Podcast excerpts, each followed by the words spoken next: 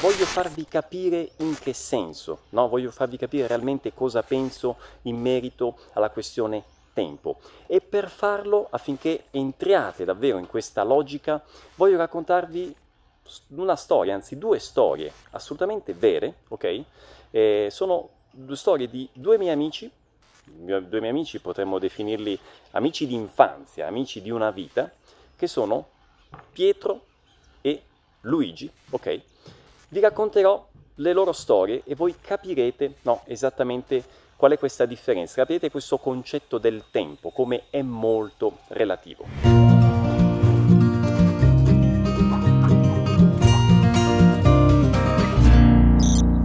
Come va? Sono eh, da poco passate le 7 eh, del mattino, io sono qui eh, vicino casa che sto facendo eh, due passi a piedi. È una cosa devo dire che non facevo da tempo fare due passi eh, all'aria aperta e eh, registrare anche un video ovviamente registrando anche un video per voi. E questa cosa di registrare all'aperto mi fa venire in mente i tempi in cui registravo eh, al Museo dell'Indipendenza a Ipiranga, San Paolo. Chi di voi, mi stavo chiedendo, mi segue da quei tempi, dai tempi in cui registravo al museo? Fatemelo sapere, perché voi siete quelli della vecchia guardia, diciamo così, eh, quelli che mi seguono eh, dall'inizio. Quindi scriveteli hashtag vecchia guardia, così io so che siete degli, eh, degli affezionati, diciamo, no? E oggi sono qui per registrare questo video e rispondere ad una domanda modo particolare, cioè quanto tempo, eh, quanto demora, tutti mi chiedono, quanto demora para eh, ficar fluenci in italiano, no? Eh, quindi quanto tempo ci vuole, attenzione a questa espressione, quanto tempo ci vuole per diventare fluente in italiano, quindi per parlare e capire con facilità. E mentre vi dico la mia opinione su questa cosa, vi spiego anche, vi aiuto a capire la differenza tra le espressioni volerci e metterci, che molto spesso vengono confuse e creano problemi ai brasiliani, ok? Quindi vi aiuto a non commettere questo errore, ok? E ovviamente mentre faccio tutto ciò, voi starete facendo la cosa migliore che potete fare, una delle attività sicuramente migliori, il feijão com arroz, no? Che potete fare per raggiungere la fluenza, no? Meglio dire per diventare fluenti, ok? In italiano, cioè ascoltare l'italiano parlato da un madrelingua, ok? Ascoltare e capire, ok? E per questo motivo io vi metterò i sottotitoli qui nel video. Come sempre in realtà la gran parte dei miei video sono sottotitolati, ma dovete attivare i sottotitoli su YouTube, ok? Ma questa volta li metteremo direttamente nel video e per tutti quelli che mi seguono nel podcast, che mi ascoltano nel podcast, renderò disponibile la trascrizione nel mio canale Telegram, ok? In PDF, in modo tale che potete ascoltare, ma se vorrete potrete anche leggere no? la trascrizione o se avete difficoltà a comprendere un passaggio potete andare lì e controllare, ok? Quindi mi raccomando, questo è il come vi dicevo il feijão con arroz, in italiano sarebbe riso e fagioli, ma non si dice, ok? Di chiunque voglia diventare davvero fluente in una lingua. Allora ragazzi, prima di cominciare eh, vorrei innanzitutto dirvi un enorme grazie per tutti i commenti eh, che mi avete lasciato al video eh, precedente. Sono commenti in cui eh, io ho sentito davvero la vostra vicinanza, il vostro affetto e mi hanno fatto pensare che eh, forse nel corso di questi anni o mesi o settimane, insomma per chi mi segue da meno tempo, magari sono riuscito a trasmettere qualcosa in più, no? che va al di là della semplice lingua o uh, cultura italiana e questo ovviamente mi fa eh, un enorme piacere. Ho davvero uh, percepito una grande sensibilità in questi commenti, molti mi hanno fatto davvero emozionare, quindi grazie davvero eh, a tutti voi. Ok? E per chi ha commentato eh, dove mi trovo, no? qual è la mia nuova casa, eh, vi confermo, qualcuno ha, ha indovinato, eh, ci troviamo nei pressi di Braganza Paulista, ok? Quindi eh, complimenti a quelli che hanno semplicemente dal, così, dal paesaggio hanno azzeccato esattamente il posto. E, eh, ma venendo insomma alla questione no, di questo video, eh, una cosa interessante, se mi avessero fatto questa domanda una decina di anni fa, diciamo, io avrei risposto ma perché si può diventare fluenti in una lingua? Mm, tutti quanti riescono a diventarlo? Mm, perché mi chiedi quanto tempo? Non è detto che ci si riesca, no? E oggi il mio pensiero è totalmente diverso. E oggi, per esserci passato in prima persona, aver vissuto questo processo, sono sicuro che tutti quanti sono in grado di riuscirci, ok? Quindi questo è eh, per me un dato, un dato di fatto, no? Tutti quanti, quindi tutti i brasiliani possono diventare eh, fluenti in italiano, quindi, quindi, possono riuscire a comunicare con facilità, comprendere e parlare con facilità. Ora, la questione tempo, la questione tempo in effetti è molto relativa, no? La risposta forse sarebbe dipende. E allora, cominciamo da Pietro. Pietro, amico mio, classico secchione, Nergi, ok? Ha studiato l'inglese nel suo caso per una vita praticamente, ha studiato tre anni alla scuola media, eh, cinque anni alla scuola superiore, un anno all'università, quindi 5 più 3, 8 più 1, 9, quindi in un totale circa 9 anni di studio di inglese. Sapete, con lo studio tradizionale lui andava a scuola, quindi due ore di inglese a settimana, due giorni a settimana faceva l'inglese, apriva il libro, poi a casa faceva gli esercizi, insomma, classiche cose. Quindi si potrebbe dire 9 anni di studio dell'inglese. L'inglese di Pietro, lui, se glielo dico, non si offende perché siamo, siamo, in confidenza, diciamo, ma insomma, onestamente l'inglese di Pietro è una chiavica, ok? Quindi il classico inglese maccheronico, come diciamo noi in Italia, no? Attenzione alla parola chiavica. Se guardate nel dizionario, chiavica significa fogna, cioè esgoto. A Napoli questa parola è una gravissima offesa. Se si definisce una persona una chiavica, è la più grave offesa che si possa fare a una persona. Ma attenzione, chiavica può essere usato per definire una cosa o anche una sensazione. Una cosa che è una chiavica è una cosa di scarsa qualità, una cosa che non è buona. Ad esempio, magari, non so, un italiano che va all'estero, mangia una pizza e dice mamma mia, questa pizza è una chiavica, cioè è una schifezza, no? Non è buona. Oppure io potrei dire, descrivendo una sensazione, oggi mi sento una chiavica, cioè non mi sento bene, non mi sento in forma. Insomma, inglese maccheronico, cioè se lo metti ad ascoltare un film, una canzone, eccetera, non capisce, non capisce madrelingua, ovviamente se va eh, in Inghilterra, insomma, non muore di fame, no? Si arrangia, riesce a comunicare, eh, dire le cose basiche, a chiedere da mangiare, chiede informazioni, parla, parlicchia, sì, sempre in quell'eterno livello intermedio, basico, intermedio, va avanti e indietro, no? come i gamberi ma insomma è lontano dall'essere fluente. No? L'inglese è maccheronico, ok, questo dice tutto. Ora, eh, Luigi, l'altro amico mio, Luigi ha una storia un po' particolare, ma insomma lui è molto simile a Pietro, ok, anche lui secchione, studioso, energi, no? Però Luigi che è successo? A un certo punto a 30 anni è partito per un viaggio, ha cominciato, è andato eh, fuori di testa, è partito per un viaggio, ha conosciuto una ragazza straniera, non vi dico adesso la lingua, non è, non è importante, ha sentito per la prima volta da questa ragazza straniera questa lingua, no? L'ha sentita parlare proprio da, da, da madrelingua, dal vivo, no? E quindi da quel momento ha cominciato ad avere un contatto costante no? con questa lingua. Eh, poi ovviamente si sono conosciuti con questa ragazza in viaggio, poi ognuno è tornato al proprio paese, ma lui ha continuato a mantenere no, da lontano questo contatto con questa ragazza, quindi eh, si sentivano. Lui poi ha cominciato da quel giorno ad ascoltare quella lingua, a leggere quella lingua, a interessarsi, ad avere contatto ogni giorno, insomma, in circa un anno e mezzo, anche meno, tra un anno, un anno e mezzo, 16, 16 mesi, ok, circa, lui dopo 16 mesi si è trasferito in questo paese straniero, ok? e lui parlava bene, ok, questa lingua, comunicava con facilità, capiva tutto, riusciva a comunicare in modo efficace, in modo facile, magari questa lingua non era ancora esattamente uguale alla, all'italiano per lui, no? non era a quel livello di fluenza, diciamo, ma comunicava con facilità, in modo efficace, ok? Ora, domanda, qual è la verità? Dove sta la verità?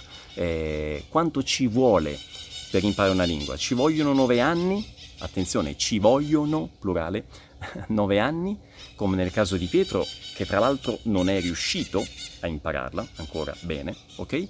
O eh, ci vuole, singolare, ci vuole un anno, un anno e mezzo, no? come nel caso di Luigi. E quindi qui apriamo una parentesi su questo ci vuole, vedete quanto, quanto demora, quanto ci vuole, no? E questo ci vuole si usa sempre in modo impersonale e si può usare al plurale quando la cosa che ci vuole è plurale, no? Eh, 10 mesi, 11 mesi, eh, 3 anni, no? Ci vogliono 3 anni, ci vogliono 16 mesi, no?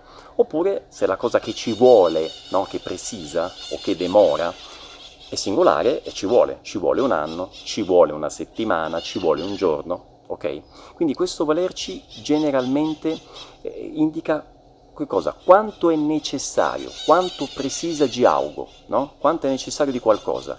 Generalmente è, si parla di tempo, no? Quanto ci vuole, cioè quanto tempo ci vuole, ok? E quindi quanto demora. Ma può essere quanto precisa di alguma cosa, per esempio, quanto è necessario di alguma cosa. Esempio del tiramisù. Quanto caffè ci vuole per fare il tiramisù? Ok? Oppure quante uova ci vogliono per fare il tiramisù? Ok, quindi il caffè ci vuole, le uova ci vogliono, ok? Il ci vuole, vi dicevo, è legato al tempo generalmente, ma non solo. Vi faccio un altro esempio adesso e vi farò capire la differenza col, col metterci. Quindi quanto ci vuole per imparare l'italiano? Dipende.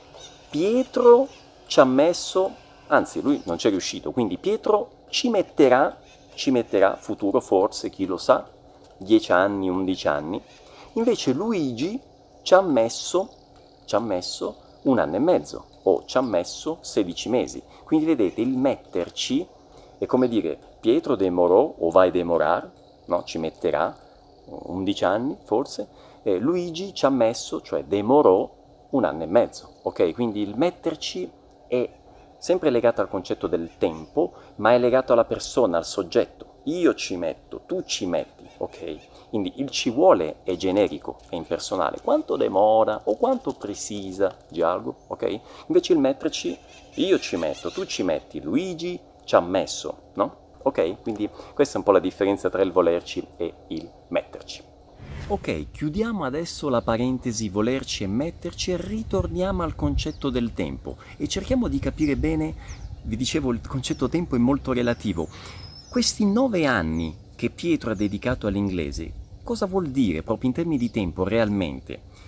Pietro, dicevamo, andava due volte a scuola di inglese, faceva due ore di, di, inglese a scuola a settimana, più un'oretta magari di esercizi a casa, quindi due o tre ore a settimana di inglese, che corrispondono, ho fatto anche qui due conti, a tipo, non so, 10-12 ore al mese di inglese, 10-12 ore al mese, che moltiplicato per i mesi in cui studiava durante l'anno, non studiava tutti i mesi, studiava solo quando aveva scuola, quindi magari 9 mesi all'anno, Insomma, sono 70-80 ore di lingua, di tempo passato proprio con l'inglese eh, all'anno, ok? Quindi 70-80 ore all'anno moltiplicato per i 9 anni, ma sempre in modo, vedete, in modo discontinuo, ok? Quindi questo è il tempo reale, quindi non sono 9 anni, sono 70-80 ore all'anno moltiplicato per i 9 anni. Ok, magari siamo intorno alle, vediamo un pochino,